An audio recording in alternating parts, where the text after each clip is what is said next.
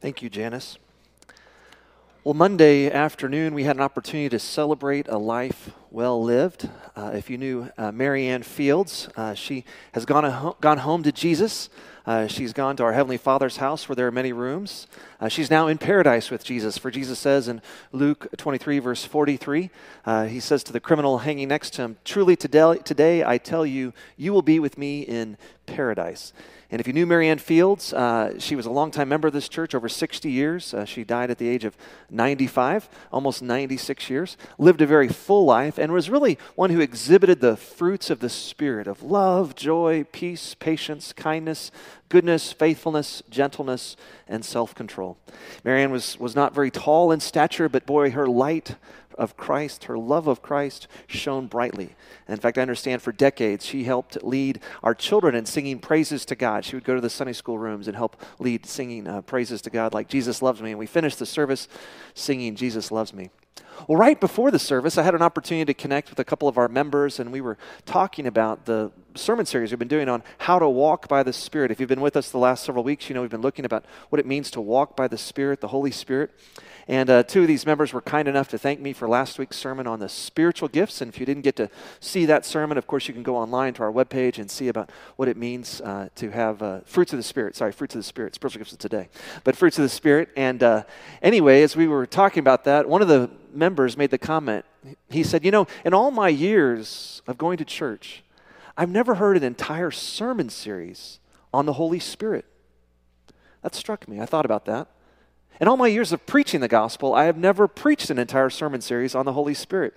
In fact, all my years of going to church, I've never heard a, uh, an entire sermon series on the Holy Spirit, which is a little odd because we say in the Apostles' Creed pretty much every week that we believe in the Holy Spirit. We know that the Holy Spirit is a part of the Trinity God the Father, God the Son, and God the Holy Spirit. We believe in the Holy Spirit, and yet we often neglect, we don't tend to focus on all that the Spirit has done for us and who He is and, and how we're called to walk according to the Spirit. I think that's why Francis Chan has written this wonderful book called Forgotten God. If you have never read this book, we have it in our library, or you can certainly purchase it as well. Uh, he says, Forgotten God, reversing our tragic neglect of the Holy Spirit. He recognizes that most churches don't spend a lot of time talking about the Holy Spirit, and he gives this reason. He believes that one of the reasons the church doesn't want to spend a lot of time talking about the Holy Spirit and thinking about the Holy Spirit is because, well, if you really listen to what the Spirit has to say, the Holy Spirit is going to call us to do things we don't really want to do. Here's what he says When it comes down to it, many of us do not really want to be led by the Holy Spirit. Or, more fundamentally, many of us don't want to be led by anyone other than ourselves. He goes on to write, the truth is, the Spirit of the living God is guaranteed to ask you to go somewhere or do something you wouldn't normally want or choose to do. The Spirit will lead you to the way of the cross as He led Jesus to the cross. And that is definitely not a safe or pretty or comfortable place to be. Ever had the Holy Spirit tell you to do something you, you didn't want to do? Like maybe the Holy Spirit's called you to forgive someone that you really didn't want to forgive somebody who's really wounded you and hurt you in some way. You know, Jesus says not to forgive seven times, which is a lot, but seven times 70, 490 times. I, I don't think that's supposed to literally count that many times, but can you imagine forgiving someone 490 times? Jesus says that we are called to, to turn the other cheek when someone insults us, that we're called to pray for those who persecute us or hurt us, and yet that's very counterintuitive. That's not the kind of thing we want to do, but that's what Jesus calls us to do. In fact, you've been with us this uh, last few weeks. You know, we've been talking about the Holy Spirit. And, and Jesus describes the Holy Spirit in John 14 as the Parakletos, the Parakletos, uh, which uh, can be translated as the advocate or as the helper or the counselor. In fact, it, it comes from the same Greek root word for parakaleo, which means to encourage. So the Holy Spirit is literally that, that person who, who comes alongside us to encourage us, to remind us of all that Jesus has said to do and, and called us to do. And I like the way Eugene Peterson translates parakletos in the message, which is his paraphrased English translation, contemporary English translation. The Holy Spirit is our friend, that constant friend who's always speaking to us if we'll just listen. But the fact is that Sometimes we don't want to listen to what the Spirit says because we don't want to do what Jesus calls us to do. It's not our natural desire sometimes. Has the Holy Spirit ever asked you to do something you, you didn't want to do? I remember uh, when I was in my 20s, I felt the Holy Spirit was beginning to, to prompt me to, to become a minister of word and sacrament. But my degree is in finance and economics, and I was working for Price Waterhouse, and I was things were going well. This is the late '90s. I was getting promoted, getting raises, and I, would already taken the LSAT. My plan was to go to law school, you know, be a corporate attorney of some kind. I thought, man, I, I don't want to become a minister.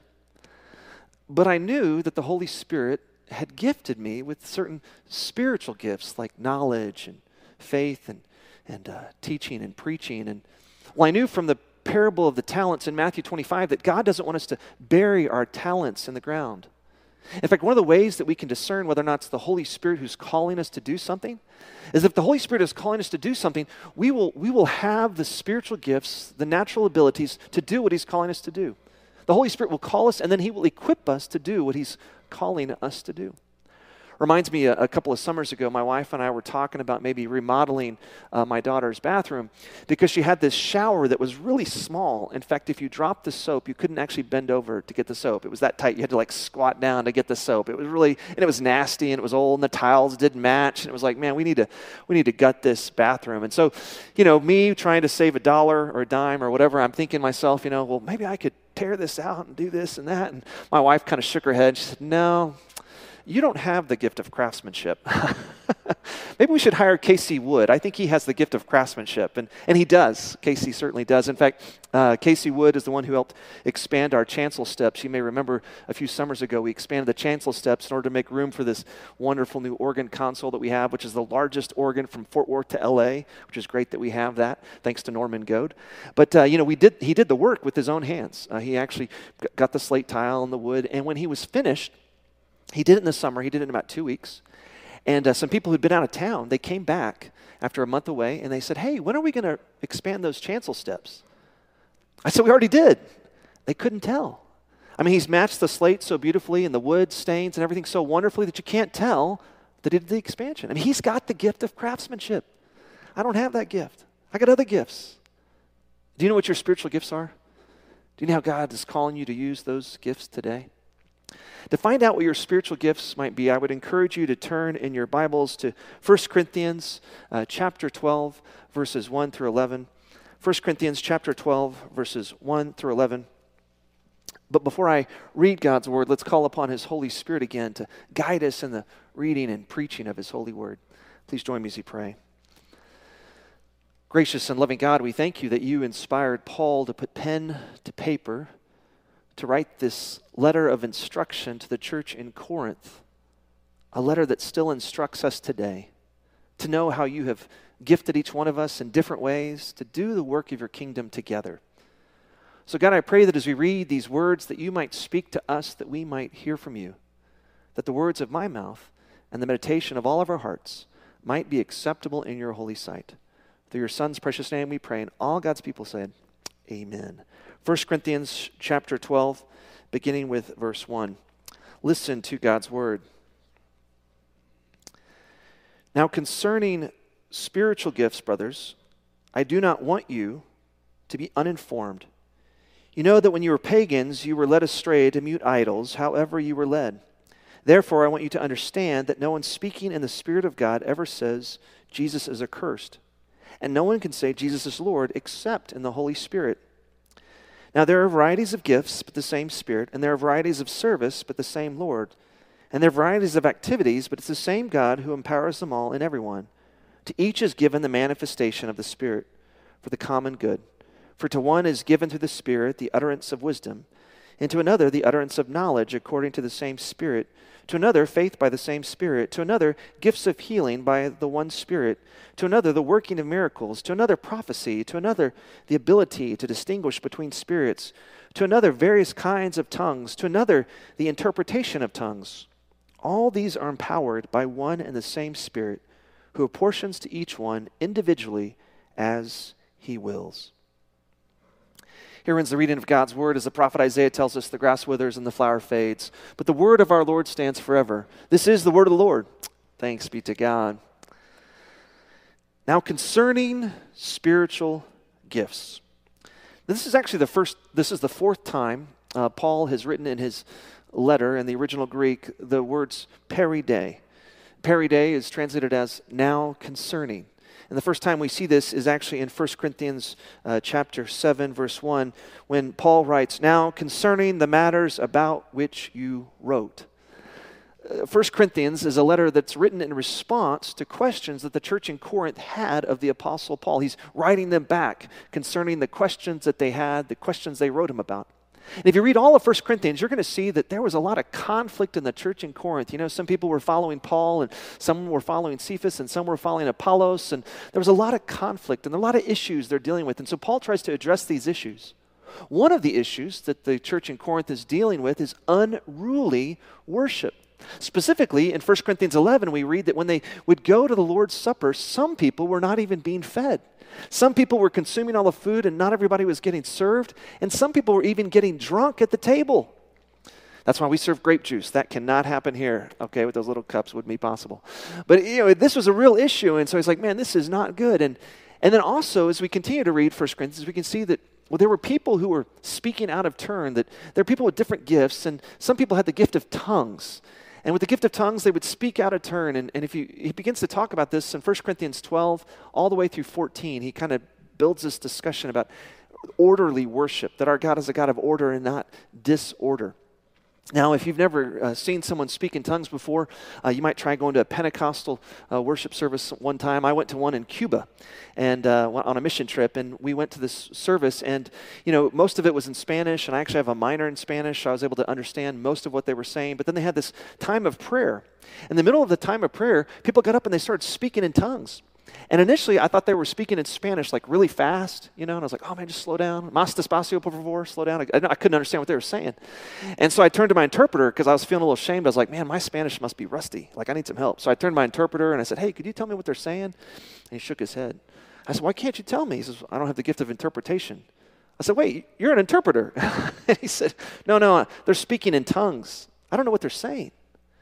And Paul makes an important point in 2 Corinthians uh, chapter 14, beginning with verse 2, he says this For the one who speaks in a tongue speaks not to men, but to God. For no one understands him, but he utters mysteries in the Spirit. On the other hand, the one who prophesies speaks to people for their upbuilding and the encouragement and consolation. The one who speaks in a tongue builds up himself, but the one who prophesies builds up the church. Now I want you all to speak in tongues, but even more to prophesy. The one who prophesies is greater than the one who speaks in tongues unless someone interprets, so that the church may be built up. That last phrase, so that the church may be built up. Paul makes the point time and time again that God has given us, specifically the Holy Spirit, has given us different spiritual gifts so that the church might be built up. In fact, he says this in verse 7 of the text I read in 1 Corinthians 12 7. He says, To each is given the manifestation of the Spirit for the common good. The Holy Spirit has given us different gifts for the common good so that we might use our gifts to help build up the body of Christ. And we don't decide what our spiritual gifts are going to be. It's up to the Holy Spirit. He gives according to His will. We read this in verse 11 of the text I read. All these are empowered by one and the same Spirit, who apportions to each one individually as He wills. As He wills you know what your spiritual gifts are? Have you ever wished you had different spiritual gifts? I know when my wife was talking about remodeling this bathroom, I said, Man, I wish I had the gift of craftsmanship, you know, but I got the gift of knowledge and teaching. You know, do you know what your spiritual gifts are? Because I believe there's a, a critical point in understanding spiritual gifts. There, there's three C's when it comes to spiritual gifts. We gotta we gotta clarify, we gotta connect, and we gotta contribute. Clarify, connect, and contribute. Can you say that with me? Clarify, connect, and contribute. First of all, we've got to clarify what our spiritual gifts are. In fact, you may notice that inside of your bulletin, there's a little insert with the little survey. Could you take that out and wave it so that I can see you got it? There's a little survey. Great. And in that survey, there's a series of questions. I would encourage you to answer those questions. And as you answer those questions, um, then you're going to find out what your spiritual gift is because we've got an answer key in the back, in the narthex on the table. There's a sheet of paper that lists a series of spiritual gifts. And the first one, I'm going to give the answer to the first one. It's the gift of administration. That if you answer that answer key and put yes, you know, all the time or, or oh, you regularly, you know, if that's a, a, something you have the gift of administration, someone who likes to organize events, you've got that gift. And we want you to clarify what your gift is. Now, this survey is not exhaustive. It's, it's as many gifts as we could fit into one insert for your bulletin. Uh, if you go to Romans 12 and 1 Corinthians 12 and Ephesians 4, you're going to see uh, more spiritual gifts listed. In fact, you can go to Lifeway's uh, webpage, which is a Baptist ministry. They've got, a, they've got a spiritual gift survey you could take there. But whatever your gift is, we want you to know what that is. And the way that you clarify that gift is you might get the results from these surveys, and then you've got to put it into practice. You've got to try it out. I remember the first time I took a spiritual gift survey. I was 22 years old. I had just joined Highland Park Presbyterian Church, and knowledge came up as my number one gift. And then it was faith, and then teaching and preaching. Well, I thought, okay, I've got these gifts, and they asked us as a part of the new members class to check a, a ministry that we might be interested in. And so I checked the ministry college because I had just come out of college. Well, the college minister called me and she said, You know, I've been praying for a male lay leader to rise up that might be able to help teach a Bible study. And I see you have the gift of knowledge and faith and teaching and preaching. Would you be interested in teaching a Bible study to a bunch of SMU students? And uh, I knew SMU students needed the Bible. I just asked Murray. He went to SMU, right? So I knew they needed the Bible. So I said, sure, I'll teach this study. And, and as I began to exercise my gifts and use the gifts of knowledge and faith and teaching and preaching and studying God's Word and then teaching God's Word, I really found that I enjoyed it. And God blessed the Bible study and actually grew, and more students were coming each week, and it was just amazing. And I thought, man, th- this is truly amazing. Once you clarify your gift by uh, maybe a survey and then putting into practice, it's so important that we connect to the body of Christ. For our spiritual gifts are not simply for us to consume for ourselves, to keep to ourselves. They're intended to be shared to help build up the rest of the body. And so as you take this survey and fill it out, Get an answer key in the back. There's a one sheet of paper that's got a listing of all the different spiritual gifts. And then uh, you can call Murray Gossett. In fact, I think we've got his number, number here 806 350 5203 or his email murrayg at firstpress.com. Murray's mission statement in life is to uh, enfold people into the body of Christ to help them use their gifts in ministry. I mean, that is his passion. And so I want this week, I'm praying that everyone will call Murray or email Murray and fill up his inbox or fill up his voicemail and say, Murray, I've got the spiritual gift of mercy. How can I use it? And I'll say, Oh, well, we've got these mercy ministries here locally that we use. Or, Murray, I've got the gift of hospitality. How can I use it? Oh, we need some people on our greeting team. Or, or we've got a Bible study that wants to be hosted in a home. You know, maybe you could help, help host and use the gift of hospitality. Or, you know, Maria, I've got the gift of apostleship, which is the second answer on that thing. Well, hey, you come join our world missions team. You know, we're sending mission teams out all the time. Love for you to be a part of that. All of us have been given different gifts, and, and the purpose for this is so that we might use them to build up the body. Now, I got to be honest with you. Sometimes I've wondered, why didn't God just give us all the same gifts?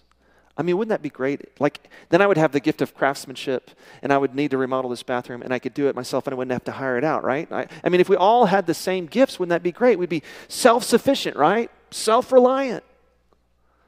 But I don't think God wants us to be self sufficient or self reliant. God wants us to rely on Him and each other so that we might grow together. It's true we have differences, but our differences shouldn't divide us Rather, they should unite us as we discern together that we need each other to help do the work of God's kingdom together. You know, one of my favorite movies, it's from the 70s, it's a Rocky. Uh, the original one. It got kind of crazy, like four, five, and six. I was like, man, stop doing it. Rocky one was great. You won Best Picture. Stop while you're ahead.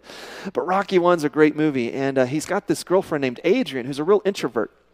And Adrian's brother Paulie one time asks Rocky, "Hey, man, what do you see in my sister? You know, and, he, and, he, and Rocky says, Well, we got gaps. I got gaps. She got gaps. We fill gaps. We have gaps. I have gaps. You have gaps. Together we fill gaps. God has given us different gifts so that we might see that we need each other in order to do what God is calling us to do. And, and when we're not connected to the body of Christ, We'll never be able to fully function and grow as God wants us to function and grow. One of my other favorite movies, also from the 70s, a pretty good decade for movies. Uh, it was the original Star Wars New Hope, Episode 4. Now, I remember this movie distinctly because before that, all I had ever seen in the movie theater were animations, like Disney movies. And my dad, in 1977, I think it was, took me to uh, go see Star Wars. I was so excited to see the original Star Wars. And the, the special effects were amazing. It was awesome. And one of my favorite scenes is actually when Obi Wan Kenobi and Luke Skywalker go into a cantina uh, in order to find a transport to transport them to help rescue Princess Leia. And eventually they meet Han Solo. But before they meet Han Solo, they pull up to the bar to get a drink, right? Luke Skywalker, you know, kind of young looking guy, Mark Hamill, looks over to his left, and there's this weird looking guy, I'm a snaggletooth guy, look right next to him, left, and he kind of stares at him like longer than he should. And the guy's like, What are you looking at? You know, and, and Luke's like, Sorry, you know, and he tries to apologize, and the guy's trying to pick a fight with Luke Skywalker. And then Obi Wan Kenobi, as the great peacemaker, played by Alec Guinness, who must have been like 80 at the time, steps in and says, Oh, my friend, you know, we have no problem here. Let us buy you a drink. And, and the guy is still angry, and so he pulls out his blaster to shoot Obi Wan Kenobi. But Alec Guinness, at the age of 80, with like cat like reflexes, pulls out his lightsaber and he cuts the guy's arm off. Boom, clean. And then they have this shot where they show you the amputated arm, and I'll never forget it. It was like this arm with like ketchup running out. I was like, oh, I couldn't believe it. You know, when we're disconnected to the body of Christ, we're like that arm, unable to fully function, really lifeless. That if we're going to live into the new life that Jesus has come to bring, the, the abundant life that he came to bring, we've got to connect to the body of Christ. We've got to clarify what our gifts are. We've got to connect to the body of Christ that we might use those gifts together. And ultimately, we must contribute. Now, on Wednesday nights, uh, we've begun a new series. Uh, uh, Dan Carter, David Mullen, and I are teaching a Wednesday night uh, series on uh, the different parables of Jesus. Uh, because, you know, if you read the parables of Jesus in the 21st century, sometimes they can be hard to understand because he uses illustrations that are not common to us today. And so we're t- interpreting them through their historical and cultural context.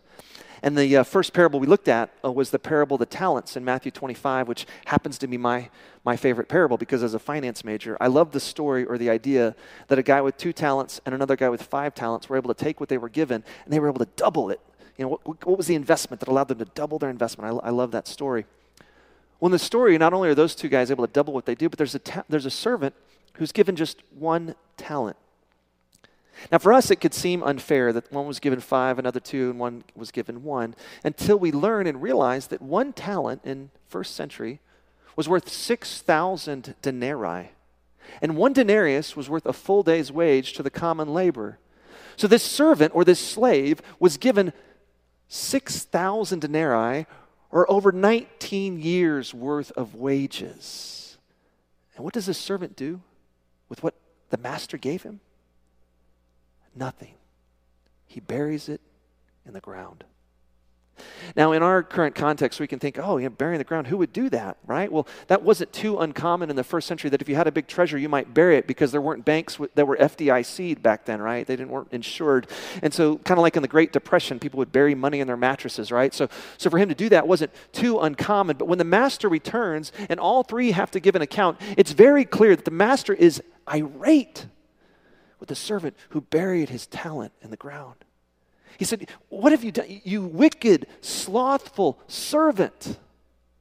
And ultimately, he has this servant cast into the outer darkness where there'll be weeping and gnashing of teeth.